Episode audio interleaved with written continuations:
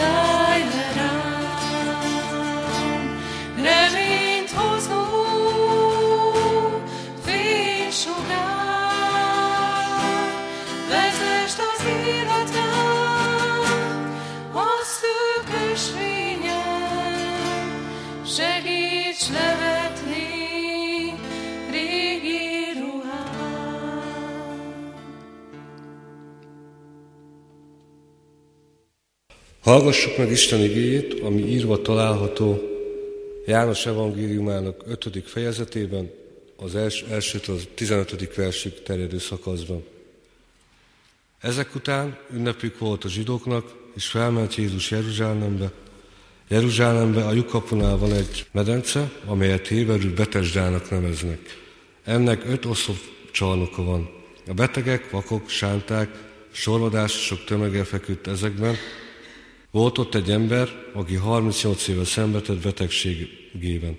Amikor látta Jézus, hogy ott fekszik, és megtudta, hogy már milyen hosszú ideje, megkérdezte tőle, akarsz-e meggyógyulni? A beteg így válaszolt neki, Uram, nincs emberem, hogy amint felkavarodik a víz, beemeljem a medencébe, beemeljenek a medencébe, amíg én, én megyek, másképp előttem. Jézus azt mondta neki, kelj fel, vedd az ágyadat és járj. És azonnal, és azonnal egészséges lett ez az ember, felvette az ágyát és járt. Aznap pedig szombat volt. A zsidók ekkor így szóltak meggyógyított emberhez. Szombat van, nem szabad felvenned az ágyadat. Ő, ő így válaszolt nekik. Aki meggyógyított, ezt mondta nekem, vedd az ágyadat és járj. Megkérdezték tőle, de a meggyógyított ember nem tudta, hogy ki az, mert Jézus félrehúzódott az ott tartózkodó sokasság miatt. Ezek után találkozott vele Jézus a templomban, és ezt mondta neki, íme meggyógyultál, többé ne védkezz, hogy valami rosszabb ne történjén veled. Elment ez az ember, és megmondta a zsidóknak, hogy Jézus az, aki meggyógyította. Imádkozzunk. Urunk, sokszor olyan az életünk, mint ennek az embernek ott a Betesda medencénél. Sokszor érezzük magunkat tehetetlennek valamilyen értelemben, nem csak fizikai betegségben, hanem az élethoz. olyan helyzeteket, amikor a bénaságunkat éljük meg.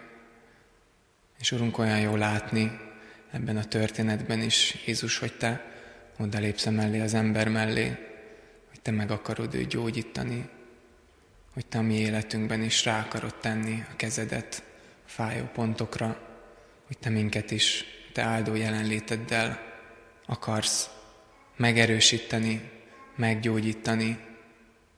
Köszönjük ezt neked. Mi szeretnénk most így menni eléd, és kérünk ad, hogy, hogy a mi szívünk ne legyen olyan, mint ezé az emberé, hanem tudjuk valóban nyitottan, alázattal és megcselekedve fogadni mindazt, amit mondasz. Kérünk Jézus, hogy légy jelen közöttünk ma. Amen.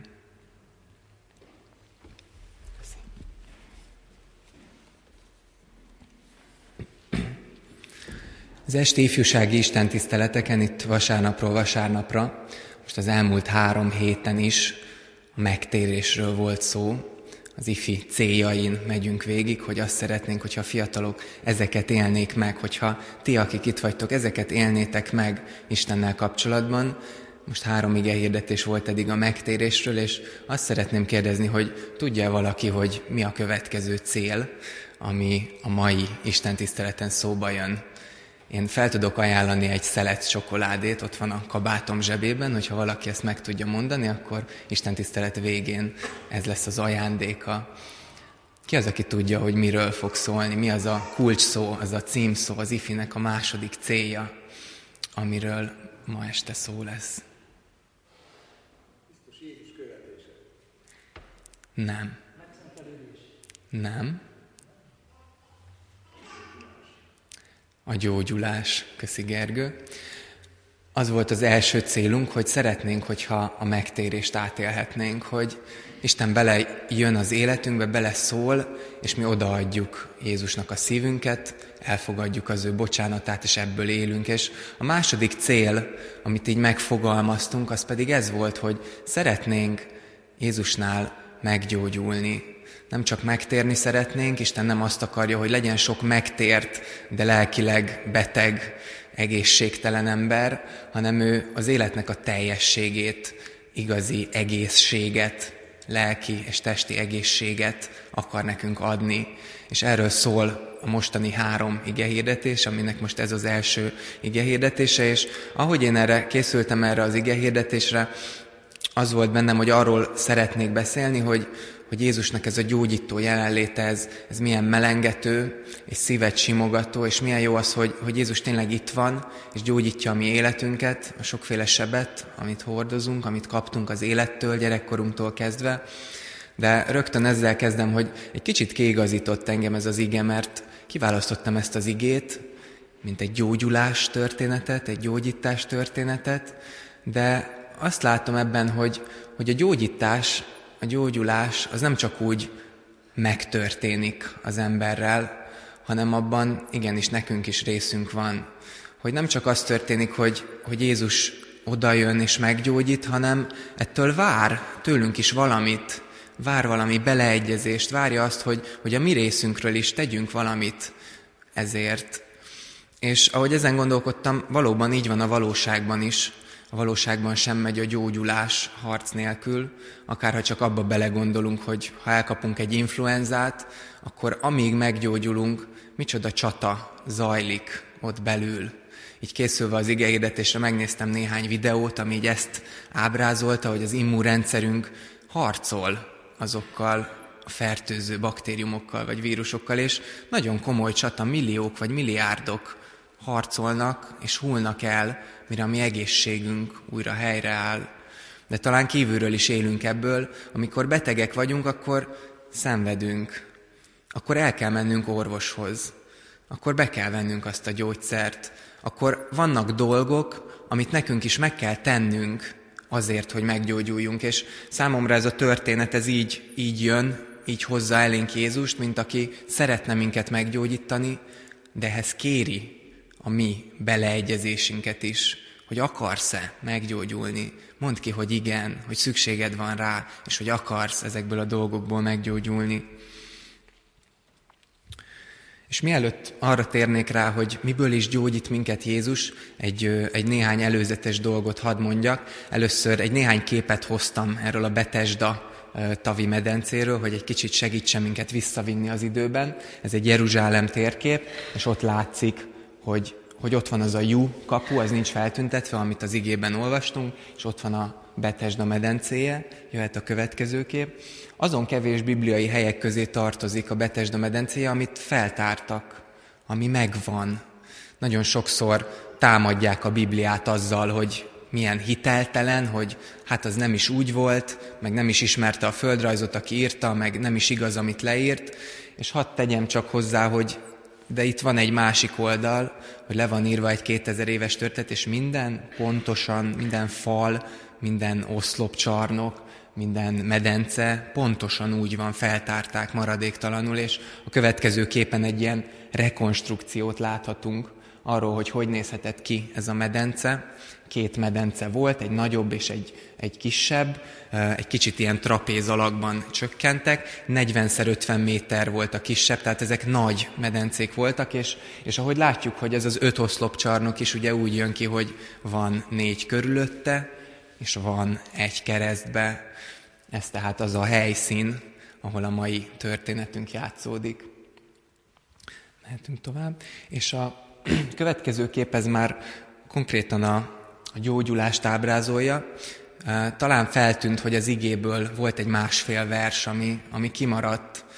Ezt azért nem olvastuk fel, mert mert úgy tűnik, hogy, hogy ez nem volt benne eredetileg a Bibliában. A Bibliában ezt olvassuk, hogy ez az ember azt mondja a hetedik versben, hogy, hogy, hogy nincs emberem, és amíg én, én megyek, addig másért előttem. De hogy, hogy mit jelent ez, hogy másért előttem, és ezt magyarázta meg ez a két vers, ami kimaradt, hogy azt tartották az emberek, hogy, hogy időről időre fölkavarodott a víz, Isten angyala fölkavarta ezt a vizet, és aki először belépett, az meggyógyult. Nem tudjuk pontosan, hogy ez hogy volt. Az valószínű, hogy, hogy ez egy gyógyvízű forrás volt. Az valószínű, hogy egy időszakos, időről időre előtörő gyógyvízű forrás volt ebben a medencében. De azt hiszem, hogy akár el is fogadhatjuk azt, amit ezek a későbbi valakik hozzáírtak, mint egy magyarázó jegyzetként a Bibliához, hogy, hogy lehet, hogy tényleg ez az Úr angyala volt, mert Isten tud ilyen gyógyítást adni. És ez az első dolog, amit hoz ez a történet, ez a fizikai gyógyítás kérdése. Én nagyon sokszor, amikor igehirdetéseket hallgattam, sok igehirdetőt hallottam már ilyen gyógyítás történetről beszélni, és mindig az volt az érzésem, hogy hát olyan könnyen túllépünk ezen, hogy felolvassuk az igét, és elkezdünk azokról a lelki dolgokról beszélni, amiket Jézus ad. És volt bennem egy ilyen hiány, hogy de hát miért nem beszélünk a fizikai gyógyulásról is, hogy ez hogy volt, meg mint volt, meg, meg hogy kell ezt tenni. És hogy készültem az igehirdetésre, nehéz helyzetbe éreztem magamat. Egy néhány szót mondok a fizikai gyógyulásról, de ez az igazság, hogy, hogy erről nem nagyon lehet mit mondani. Ez volt, ez megtörtént, ez ma is van, és ennyi. Hisszük, hogy Isten tud gyógyítani, hisszük, hogy ő is a, a vízen keresztül is gyógyíthatta a betegeket, és hiszem, hogy, hogy ez a beteg is meggyógyult Jézus szavára, és azt hiszem, hogy nincs okunk abban, hogy ebben ne higgyünk, és nincs okunk abban se, hogy, hogy ne higgyünk abban, hogy Jézus ezt ma is tudja csinálni. Ma is lehet imádkozni gyógyulásért, és ma is hallani olyan bizonyságtételeket, amikor valaki az orvosok véleménye ellenére, a kilátások ellenére, akár halálos betegségből is meggyógyul. Ez az egyik fele. A másik fele pedig az, hogy, hogy Isten nem mindenki gyógyít meg. Ez lehet, hogy nehéz és fájdalmas, és nem tudjuk, hogy miért van így. Jézus elment Betesdába, és, és nem gyógyította meg az összes beteget. Az egyiküket kiválasztotta, hozzá odament, és őt meggyógyította. És volt, akihez nem ment oda, és nem tudjuk, hogy miért van ez így. Ez tehát az egyik fele, hogy, hogy igen, imádkozhatunk gyógyulásért, mert Istennek van hatalma erre, és ez pedig a másik fele, hogy, hogy az ima végén ott kell legyen, hogy de Uram, legyen meg a Te akaratod, lehet, hogy nem értem, lehet, hogy fáj, de hogyha neked most az a döntésed, hogy valami mást akarsz megmutatni, mást akarsz adni, neked valami más terved van az élettel, akkor legyen meg az. Ez az, amit szerintem a fizikai gyógyulásról lehet mondani ennek a történetnek a kapcsán is.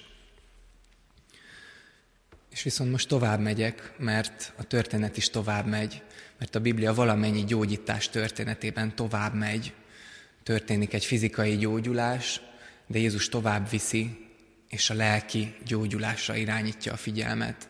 Ha emlékszünk Márk evangéliumában a bénára, akit visznek Jézus elé, hogy meggyógyítsa őt, és ezt kérdezi Jézus, hogy mi könnyebb azt mondani, hogy megbocsátottak a bűneid, vagy azt, hogy kelj fel és járj, és az a történet is erről szól, hogy Jézus meggyógyította azt az embert, de közben jelezte, hogy a sokkal fontosabb, hogy, hogy mi történik oda bent lelkileg. És itt ebben a történetben is ugyanerről van szó, hogy itt ez az ember, aki fizikailag egészséges lett Jézus hatására, de lelkileg beteg maradt. Én így olvasom ezt a történetet, én negatívan látom ezt a történetet. Ez nem egy vidám történet, hanem egy szomorú történet. Olyan történet, mint például a gazdag ifjújé találkozik Jézussal, és a végén szomorúan távozik, mert nem, nem tudja, nem akarja megfogadni azt, amit Jézus mond. Miért gondolom ezt?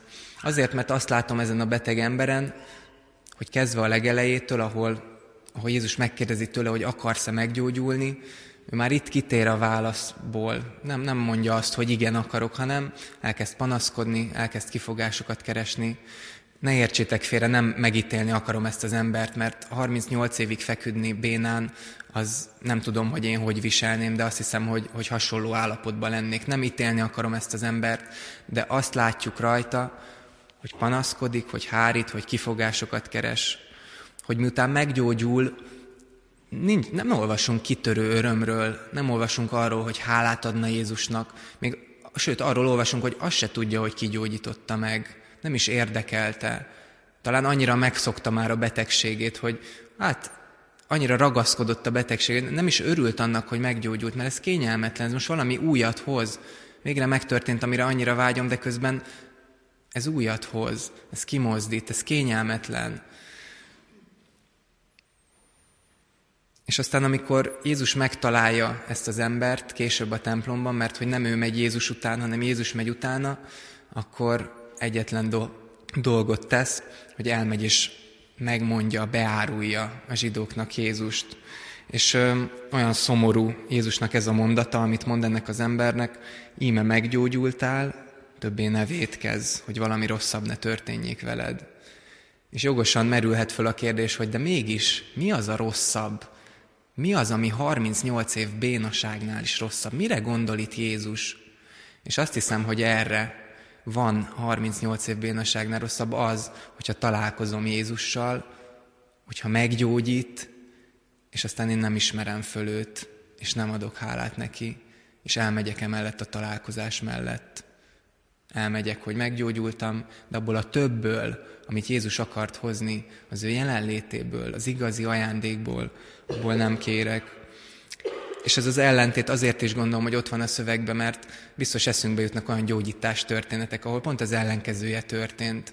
János 9-ben olvasunk egy vakról, akit Jézus meggyógyított, és ez a vak, ez hálát ad Jézusnak, dicsőíti őt, és még a kiközösítést is vállalja érte. Vagy ott van Bartimeus Márk evangéliumában, aki kiáltozik Jézushoz, hogy gyógyíts meg, Uram, gyere és gyógyíts meg, nyisd meg a szemem, hiszek a gyógyulásba, és utána követi őt. És János is ismerte ezeket a történeteket, és, és velük szemben ezt a történetet úgy állítja elénk, mint egy figyelmeztető történetet, hogy Jézus jön, Jézus szeretné hozni, adni az ő gyógyítását, az ő jelenlétét. Nekünk mi a válaszunk erre? Akarsz-e meggyógyulni? Akarod-e ezt elfogadni? És néhány dolgot hadd mondjak, ami, amiből Jézus ezt az embert is meg akarta gyógyítani, és minket is meg akarja gyógyítani. Néhány dolgot, néhány területet, ahol, ahol ő be akar jönni az életünkbe, és rá akarja tenni a kezét erre a, erre a beteg részre, erre a sebzett részre. Fizikai betegségről beszéltünk, ez az egyik. Jézus meg akar gyógyítani, hiszem, hogy meg akar gyógyítani minket a betegségekből. A második az a bűnökből, és e- erről most azért nem beszélek hosszan, mert erről volt szó az elmúlt három alkalommal. Ugye ezt mondja ennek a bénának, hogy eredj el többé, ne vétkez.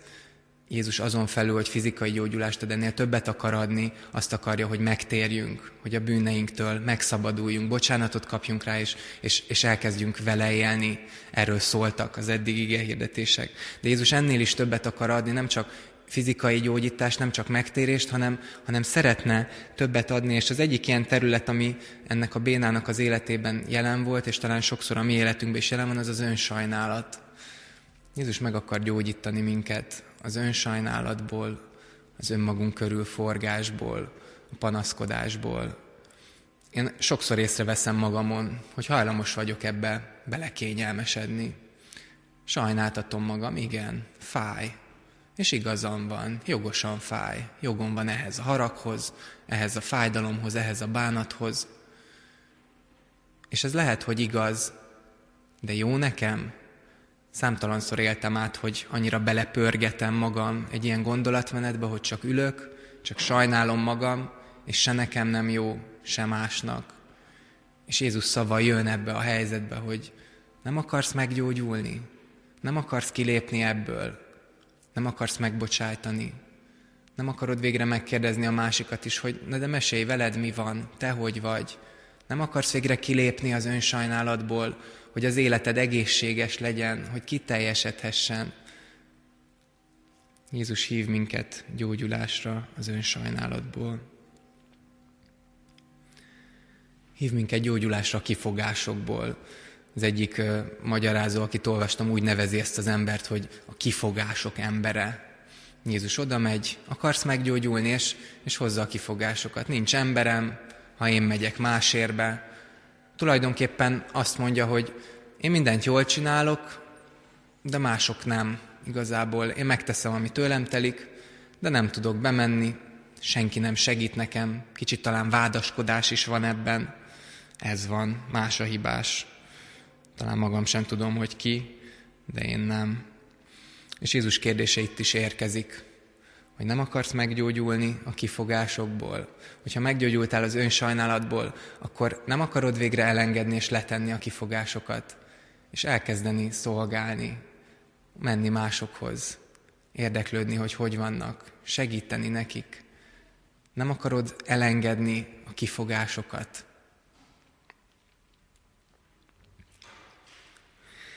Jézus szeretne gyógyítani minket a, a szűk látókörűségünkből. Valahogy így fogalmaztam ezt meg. Olyan érdekes ebben a történetben, hogy ez a béna el se tudja képzelni más útját a gyógyulásnak, mint hogy valaki őt beemeli a medencében mások előtt. Csak ez, így, erre van ráállva és eszébe se jut, hogy lehetne más út is, lehet más gyógyítás is. Véletlenül még Jézus is, ha már ott van, és tudott csodát tenni, ezt már eddigre tudjuk, akár ő is meggyógyíthatja. Jézus szeretné a szűklátókörűségünkből kimozdítani a mi tekintetünket, és, és megnyitni előttünk új perspektívákat. Én sokszor észreveszem, hogy, hogy ugyanígy életem egy-egy területe felett hajlamos vagyok nagyon beállni egy dologra, csak arra figyelni, csak így lehet, nem, más út nem, máshogy nem tudom elképzelni. A keresztény életet is tudjuk sokszor így élni, vagy egy dolog köré csoportosítjuk. Az én erőm, az én elképzelésem, az én eszem. Így élünk, így készülünk a szolgálatokra, így imádkozunk, csak az a valami. És Jézus jön, és, és ebből is kérdezi, hogy nem akarsz-e meggyógyulni, nem akarod-e ezeket a szűk látókörű falakat egy kicsit leszedni, és rácsodálkozni Istennek a nagyságára, hogy lehet, hogy más utakat ad, hogy lehet, hogy más úton is el tudja végezni az ő munkáját. Akarsz-e meggyógyulni a szűklátókörűségből? És az utolsó az pedig az ítélkezés. Ezt ebben a történetben inkább a farizeusokon látjuk, de aztán ez a béna, ez a meggyógyult ember is beáll ebbe, beáll ebbe a történetbe, mert, mert ő is elárulja Jézust a farizeusoknak. Ugye miről szól az ítélkezés? hogy meggyógyult egy ember, történt egy isteni csoda, itt van Jézus, aki keresi ezt az embert igazán a lelke mélyéig, és a farizeusok ennyit tudnak mondani, hogy de hát szombaton csinálta, és szombaton nem szabad dolgozni, és még gyógyítani sem szabad. Olyan visszás ez a lelkület, amikor éppen Isten szeretetét veszítjük el valamilyen szabályokért, mert az ad nekünk biztonságot, mert az ad nekünk önigazultságot, Pont nem olyan rég olvastuk Máté evangéliumában a bibliolsó kalauzból, hogy, hogy menjetek el és tanuljátok meg, mit jelent ez, irgalmasságot akarok, és nem áldozatot. És az ítélkező magatartás is ott van sokszor az életünkben. Azt hiszem, hogy, hogy minnyáján ismerünk talán olyan embereket, keresztjéneket is, akik ítélkezőek, és hogyha őszinték vagyunk, akkor minnyáján tudjuk, hogy mi is voltunk, vagy vagyunk ilyenek. Mert könnyebb ítélkezni, könnyebb a saját fix dolgaimból egy kis önigazultságot szerezve a másikra azt mondani, hogy te ezt nem jól csinálod. És mindeközben elfelejteni az egész törvénynek a valódi célját, az pedig a szeretet. Olyan könnyű ítélni a másikat, és, és azt hiszem, hogy ez a kérdés tényleg talán segíthet felismerni, hogy vajon ítélkező vagyok-e, hogy, hogy miért teszem. Azért mondom meg, hogy az önigazamat védjem, azért mondom meg, hogy a szabályoknak eleget tegyek, vagy azért mondok meg valaminek, valakinek valamit, mert szeretem azt az illetőt, és nem akarom, hogy baja essen. Hogyha ez a szeretet vezet, akkor az ítélkezésből intés lesz, testvéri intés, szeretettel intés. De hogyha nem ez vezet, akkor nagyon könnyen esünk mi is ebbe a hibába, és Jézus ebből is szeretne minket kimozdítani, kigyógyítani. Ezekből szeretne Jézus tehát gyógyulást adni, a betegségből, a bűnből, az önsajnálatból, a kifogásokból, a szűklátókörűségből és az ítélkezésből. Adja az ő jelenlétét, adja az ő gyógyítását, megtérésre hív és gyógyulásra hív mindezekből a dolgokból, és a kérdése az, az felénk ma is, hogy, hogy akarsz-e meggyógyulni, hogy megteszed-e azt a kicsi lépést, ami a gyógyulásodhoz szükséges. Jézus itt van, kopogtat, szeretne bemenni, szeretne gyógyulást adni, szeretné, hogyha az élet egészét, egészségét, teljességét átélnéd, de ez kell a te válaszod is. Akarsz-e meggyógyulni? Amen. Hajtsuk meg a fejünket és imádkozzunk. Mennyei édesatyánk, köszönjük, hogy Te szólítasz bennünket. Úr Jézus, köszönjük, hogy tőlünk is azt kérdezed most, akarunk-e meggyógyulni. Köszönjük a megszólító szavadat, és megvalljuk, hogy milyen sokszor nem látunk túl a magunk dolgain. Nem látjuk azt sem, kik azok körülöttünk, akiknek nincs emberük. Hogy sokszor mi is úgy érezzük, nincs emberünk. Kérünk, Istenünk, add, hogy észrevegyük azokat a körülöttünk élőket, akik a mi segítségünkre, jó szavunkra, odafigyelésünkre szorulnak. Adj nekünk írgalmasságot, hogy meglássuk ezt, és megtehessük azt a keveset, vagy azt a sokat egyen-egyenként, amire nekünk van lehetőségünk. És így közösségként, gyülekezetként, azt, amit így bízol ránk. Úr Jézus, Te lehajoltál a 38 éve beteg emberhez. Hajolj le hozzánk is kérünk. Mozdíts ki abból az állapotból, amibe talán beleragadtunk, amibe talán belenyugodtunk, amiről talán nem is hisszük, hogy változhat. Urunk, Te tudod, mi az, amiben éppen benne vagyunk. Elét hozzuk különböző helyzeteinket, családi, munkahelyi, gyülekezeti közösségeinket, elrontott dolgainkat, megtorpanásainkat, kérdéseinket, és kérünk, hogy Te emelj bennünket. Te adj gyógyulást, Te mutass utat, Te erősíts minket, hogy elhagyhassuk az önsajnálatot, hogy elhagyhassuk az ítélkezést, és mindazt, amibe bele süppettünk. Azért, hogy egyre jobban hasonlíthassunk ahhoz, amilyennek Te szeretnél látni bennünket. Így hozzuk eléd Istenünk a szükséget szenvedőket, a nehézséget, betegséget, a gyászterhét hordozókat, és kérünk, Szentlélek Isten, a Te vigasztaló szereteteddel vedd körül őket, kegyelmeddel áldj meg mindannyiunkat, hogy azt az erőt, szeretetet, békességet tudjuk továbbadni a körülöttünk levőknek, amit tőled kapunk. Amen. Mi, atyánk, aki a mennyekben vagy, szenteltessék meg a te neved. Jöjjön el a te országod, legyen meg a te akaratod, amint a mennyben, úgy a földön is. Minden napi kenyerünket add meg nekünk ma, és bocsásd meg védkeinket, miképpen mi is megbocsájtunk az ellenünk védkezőknek. És ne védj minket kísértésbe, de szabadíts meg a gonosztól, mert tiéd az ország, a hatalom és a dicsőség mindörökké. Ámen.